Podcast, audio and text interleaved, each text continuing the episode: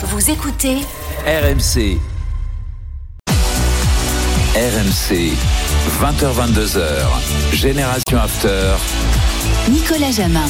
Avec les drôles de dames, Fred Armel, Paulo Breitner, Julien Laurence, Johan Crochet, RMC. Euh, nous parlons de Franz Beckenbauer, décédé donc à l'âge de 78 ans euh, aujourd'hui, l'un des plus grands joueurs de l'histoire. C'est vrai qu'on nous euh, rappelle sur le chat de la chaîne YouTube de l'After hein, le nombre de légendes qu'on a perdues ces deux, trois dernières années, de Maradona à Pelé. Euh, Beckenbauer, Zagallo euh, également, euh, Bobby Charlton, le disait Julien aussi. Là, il y a plusieurs générations qui sont en train de disparaître, hein, des légendes du football. Ouais, et c'est un peu dramatique en tout cas pour ce qui concerne le, le, le football allemand et mondial évidemment, parce que moi j'ai toujours, depuis que j'ai commencé dans l'after, je me suis toujours posé la question, parce que les, évidemment le succès de la Nationalmannschaft et du football allemand c'est les années 70, et je, à chaque fois, chaque année qui passait, je me disais tiens ça fait une année de plus, ça fait 50 ans, plus de 50 ans maintenant, et je dis il va y avoir une pelletée au bout du, c'est exactement ce qui se passe en ce moment, et ça fait bizarre, parce que déjà, euh, tu vois, c'est comme Gerd Müller, Beckenbauer, moi c'est c'est c'est euh, voilà tu vois je prends un coup de vieux. C'est pas juste mais c'est pas que la euh, nostalgie je pense aussi. Là on perd Non, non, des, ouais. des personnalités Ouais. qu'on a beau, je suis désolé de dire ça c'est un peu passéiste de dire ça et, mais qu'on a beaucoup moins aujourd'hui. Tout à l'heure tu parles de Messi Cristiano Ronaldo d'autres on n'a plus de telles incarnations euh, aujourd'hui. Et il, en existe encore. Même plus récemment je pense en Italie à Maldini euh, des gars qui incarnaient vraiment une autre sorte d'autorité parfois alliée à l'élégance. Et puis, et puis, il y a aussi, et, et Polo, Polo l'a évoqué tout à l'heure, il y a, il y a aussi le, le contexte historique de, de, Ouais. de, de, de, de- de ces personnages, en fait. tout à fait. Parce que, voilà, c'est-à-dire que. l'époque dans laquelle ils ont grandi. Ben voilà, c'est ce que ça signifié. C'est-à-dire que aujourd'hui, enfin, quand on était petit, moi j'ai appris ce qu'était la, la RFA avec le foot.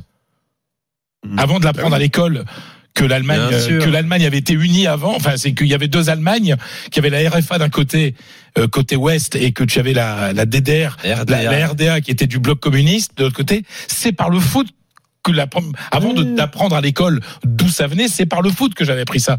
Et, Et, et, voilà, en et ça, parle très bien de ça. Beckenbauer en parle, Beckenbauer en parle très bien bien, sûr. de ça. Il a, Ouais. on, le- on lui pose des questions, il dit mais vous êtes une icône. Il- mais en fait, c'est quoi une icône? C'est le talent évidemment, on l'a évoqué d'un individu, mais c'est d'être en phase avec la période dans laquelle tu vis. Exactement. Il est le symbole d'une Allemagne renaissante, la RFA en l'occurrence, qui trouve via le sport une façon d'exister à nouveau mondialement alors qu'elle est bannie fort justement après 45. Euh, économiquement, c'est le c'est le miracle allemand, le Wirtschaftswunder, etc. Le miracle économique, il y a tout ça qui se passe bien. Donc et il est ce symbole, il est beau gosse, il sait très bien chanter, c'est un crooner, il Mmh. est euh, il y Et a tout ça qui fait que ah oui, d'accord. on l'écoutera mon cher Et, pour qu'un Bavarois ait une belle voix, faut le faire. Quoi. Il, il est l'Allemagne et il est le, le Bayern Munich aussi, mon cher Polo. Ouais. Je, je racontais l'histoire avant, avant la pause, hein, tu vas nous la raconter. Lui, il avait un rêve, cet enfant de Munich, hein, on le disait qu'il a grandi dans les ruines euh, de la, la, la cité bavaroise. Euh, il voulait jouer à Munich 1860, qui était euh, Oui. le club dominant euh, en Bavière et en Allemagne à l'époque, mais surtout pas dans le club d'à côté, qui n'était pas encore le FC Bayern, hein, c'était le Munich 1906 d'ailleurs, c'est ça. Ouais. Et en fait, c'est ça, c'est très intéressant parce que le, le grand club finalement munichois, c'est pas le FC Bayern, il l'est devenu évidemment, mais c'était le TSV München euh, 1860 et qui était le club populaire, alors que le club du FC Bayern était plus un club considéré comme un club bourgeois avec une branche juive, ce qui avec les, les- évidemment les- les- l'époque était, était un peu délicate. Euh, et il fallait absolument euh, aller au TSV Et le, le TSV München. Et, et ce qui est intéressant, c'est que à l'époque, le Bayern Munich n'est pas en première division. Et donc là, il faut mettre un petit coup de canif dans l'histoire du Bayern Munich. Ce n'est pas historiquement un Traditionsverein, mais un club historique de la Bundesliga. Il ne fait pas partie, c'est plus tard qu'il viendra. Et donc lui, évidemment, la seule chose, c'est d'aller euh, d'aller pour le club local qui est le plus connu, qui sera champion de, champion d'Allemagne en, en 1966, c'est d'aller euh, d'aller au TSV. Et qu'est-ce qui se passe? Eh ben, avec ça se passe mal avec un de ses avec un de ses camarades de, de jeu. Il se ramasse une baffe, il y a une petite bagarre, et donc qu'est-ce qui se passe ben, il part au FC Bayern et finalement il va réussir la carrière qu'on connaît euh, en bénéficiant, ne l'oublions pas, d'une génération assez extraordinaire, euh, comme ça n'arrive. Alors ça c'est au foot, hein, que ça, ça arrive comme ça où tu as 5-6 joueurs d'exception qui arrivent de Gerd Müller au gardien à Beckenbauer euh, ou Lyonnais, l'un des meilleurs ailiers de l'époque, etc., qui vont finalement petit à petit construire la légende du FC Bayern. Et très rapidement, il va s'installer comme le boss du, du, euh, du club, euh, sportivement parlant. Et ce qui est très intéressant, vous parliez d'autorité. C'est une autorité naturelle, Beckenbauer. C'est-à-dire, et c'est ce qui se passe aussi en équipe nationale. C'est-à-dire qu'avant Beckenbauer, on a des soldats on a un Bundestrainer qui est très dur, Zepperberger, qui dit c'est comme ça, nous on est une nation, on doit être des besogneux, etc. Pas le talent. Et euh, avec Helmut Schön en équipe nationale, il va réussir un truc assez extraordinaire, c'est qu'Helmut Schön était très intelligent, Mm. quelqu'un qu'on adorait en Allemagne comme sélectionneur, et surtout il était anti-autoritaire. Et donc ça permettait à des talents comme Beckenbauer de s'exprimer, euh, chose qui n'a pas forcément été le cas euh, euh, par avant. Et donc il va devenir naturellement le leader de l'équipe. Et c'est peut-être, en tout cas pour l'Allemagne, à ce moment-là qu'on a les joueurs de football, non pas qui prennent le pouvoir par rapport à un sélectionneur, mais qui commencent à s'émanciper euh, des règles habituelles. Tout à fait. Alors, il y a la Coupe du Monde 110, on en a parlé, la Coupe du Monde 74 également. Ah ouais. Euh, l'une de, si ce n'est la plus belle Coupe du Monde de l'histoire, remportée par, euh, par la, la- la RFA en finale face à Johan Cruyff face à la, à la vague euh, orange. D'ailleurs, il, il dit, il dit après la, la finale, euh, Beckenbauer, Johan était le meilleur joueur, mais je suis champion du monde. C'est ça. C'est fort. c'est C'est ça les grands. Les Mais grands, oui, voilà, c'est c'est c'est C'est- C'est c'est extraordinaire. Bon, je rappelle, hein, doublé de Paulo Breitner notamment hein, dans cette dans cette finale euh, de Coupe du Monde. l'autre, pas le nôtre. L'autre, hein, pas le nôtre. hein. Ouais, le vrai, le vrai. Le vrai. Euh, pas l'immonde, le vrai. Bon, c'est vrai que la- le règne avait débuté pour euh, Beckenbauer avant. Il gagne l'Euro avec national avec l'Allemagne. La, La la plus belle sélection 60, de l'histoire. 60, Là, En 72, la 72. plus belle, la plus belle sélection de la de, de, de la RFA et de l'histoire du football allemand. Premier titre majeur de la RFA et de l'Allemagne en général. Il, il a, il a le Ah ballon d'or. Deuxième. Il y, Deuxième. a, il y a la Coupe du Monde 54. 54. 54, autant pour moi. Ouais. Et euh, le Et ballon la d'or Coupe du Monde à 72. domicile, le Ballon d'Or 72, la, la Coupe du Monde 74 évidemment à domicile, qui est quand même euh, pas neutre malgré la défaite contre la RDA euh, lors des matchs de poule euh, et les polémiques qui s'en ont suivi parce qu'on disait que c'est grâce à ça finalement que les Allemands sont devenus champions du monde parce qu'en perdant contre la RDA ils avaient un parcours plus facile, blablabla. Bah, ça on peut faire de l'Uchronie. Euh, et surtout il perd. Alors, il y a les trois titres de, de Coupe d'Europe des clubs champions, hein, euh, pas forcément mérités, euh, rappelons-le. En 74 hein, le, contre l'Atlético de Madrid, euh, le Bayern est mené 1-0 et ils égalisent à la dernière seconde, ce qui permet un match, euh, un match 3-4 jours après, un mercredi où d'ailleurs il n'y avait pas de RTT Oui, parce qu'il y avait des, un, un- on refaisait le match. Ouais, c'est ça. et, ouais. et- et- et de, là est née la, la fameuse euh, euh, expression qui a poursuivi l'Atlético pendant pendant des décennies, décennies, de Vicente Calderón, qui est le président de l'Atlético, qui dit nous sommes le maudit football club. Ouais, mais c'est ça. C'est en fait c'est intéressant parce que les Allemands sont dominés, le Bayern est dominé, euh, et en fait ils égalisent dans, euh, grâce à, au, au garde-chiourme de Beckenbauer à Schnellinger qui avait jamais marqué un but de sa vie. Et il y a trois quatre jours après, il y a, il y a le, le- on, rejoue le match et là les, les Espagnols ont pris un coup sur un coup sur la tête, Mmh. ils, ils perdent 4-0 alors qu'il y a quasiment personne dans le stade parce qu'il n'y a pas de RTT à l'époque, hein, on n'a pas prévu les trucs. Euh, 75 évidemment, euh, pareil match compliqué. Et pour le football français, euh, la finale de 76 à Glasgow le, le, le- Hmm.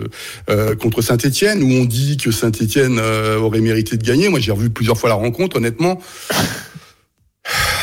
si tu compares à 74, 75, je suis pas sûr que le. le Le football n'est pas qu'une histoire de poteau. Euh, Voilà. oui, on va dire ça. Carré. Voilà, c'est donc comme ouais. ça. Écoutons Donc il Platini encore. Euh, Paulo, donc représente. Vas-y, vas-y. Oui, Fini, pardon, fini. pardon. Et Non, non, non, bon, bon. Et Platini n'était pas là, c'est vrai. Platini n'était pas là. Mais écoutons Platini euh, tout à l'heure également euh, chez Jérôme. Il s'exprimait sur Beckenbauer, le joueur. Ça a été un créateur, ça a été le premier joueur derrière qui faisait des passes de 40 mètres de l'extérieur, qui allait Mhm. marquer des buts. Il a créé le, le- le défenseur euh, offensif, mais techniquement, il était au-dessus. Il a commencé milieu de terrain, il avait marqué des super buts en 70, et puis après, il s'est mis derrière, et de derrière, il a créé le football. Il a créé le football. hein. C'est Platini qui le dit euh, ce soir sur euh, sur RMC, euh, le, le- le fameux libéraux. Euh, qu- quels ont été ces émules un peu? Qui, qui a qui a pu leur sembler dans les euh, 30, 40 années qui ont suivi?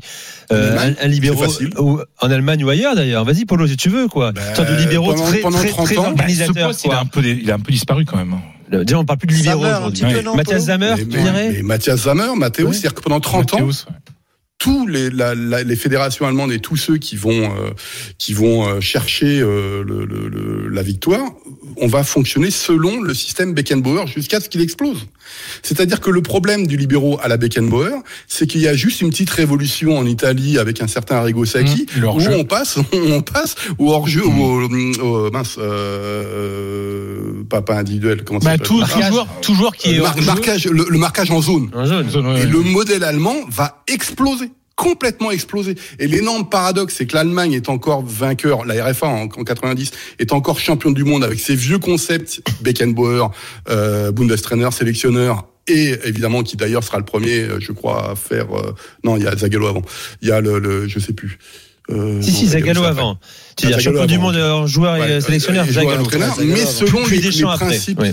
les principes trois de, de, de, de Beckenbauer, et ce modèle va complètement exploser parce que le Milan AC va révolutionner le football. Et pendant 25 ans, on voulait des petits Beckenbauer. Et tous les, et tous les défenseurs en Allemagne qui avaient un niveau international ont cherché à faire un Beckenbauer. on en est en Et Italie aussi, et les, les deux plus connus, c'est Mathias Sammer, évidemment, le Ballon d'Or 96, mais il y a aussi Mataos. Mataos. Mataos est un fabuleux milieu de terrain et au fur et à mesure de sa carrière, qu'est-ce qui se passe? Il va reculer au fur et à Oui. mesure pour devenir un Beckenbauer. Mais euh, toujours organisé, Johan.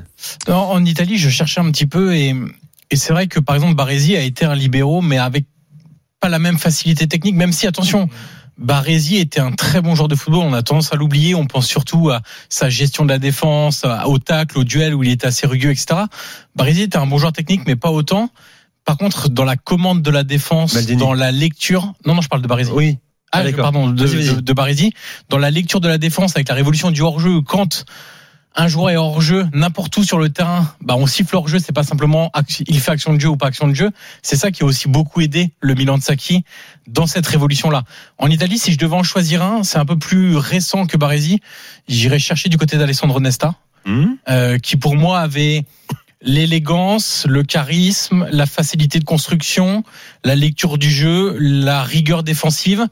Il était extrêmement complet et pour moi Nesta est sans doute côté italien avec un niveau inférieur évidemment à Beckenbauer puisque Beckenbauer Mhm. est vraiment une légende, celui qui se rapproche un peu plus de la conception du libéraux par Beckenbauer. On nous cite Laurent Blanc là, sur le chat de la chaîne YouTube, un côté français, qui peut se rapprocher. euh, Fernando Hierro, effectivement. peut-être en Un Espagne. petit peu, ouais. Ouais. Ouais, sachant que Blanc il était plus en aussi sur le il terrain et En, il y a- en il y a- étant il y a des moins, technique, Fernando Hierro, mais enfin, c'est un peu ce genre de joueur Il aussi. y a l'actuel sélectionneur de la Suisse, hein, Murat Yakin, était considéré comme le Beckenbauer suisse. Bon, on nous dit Nicolas Palois aussi. hein. Et Rafa Marquez, Rafa Marquez qu'on appelait le. Beckenbauer, euh, le Beckenbauer euh, mexicain, oui. Pause. Dans un instant, euh, on termine, on conclut euh, sur notre thématique Franz Beckenbauer, décédé donc à l'âge de 78 ans aujourd'hui. Puis après l'actualité de vos championnats, merci d'écouter RMC. C'est Génération After spécial drôle de dame. À tout de suite.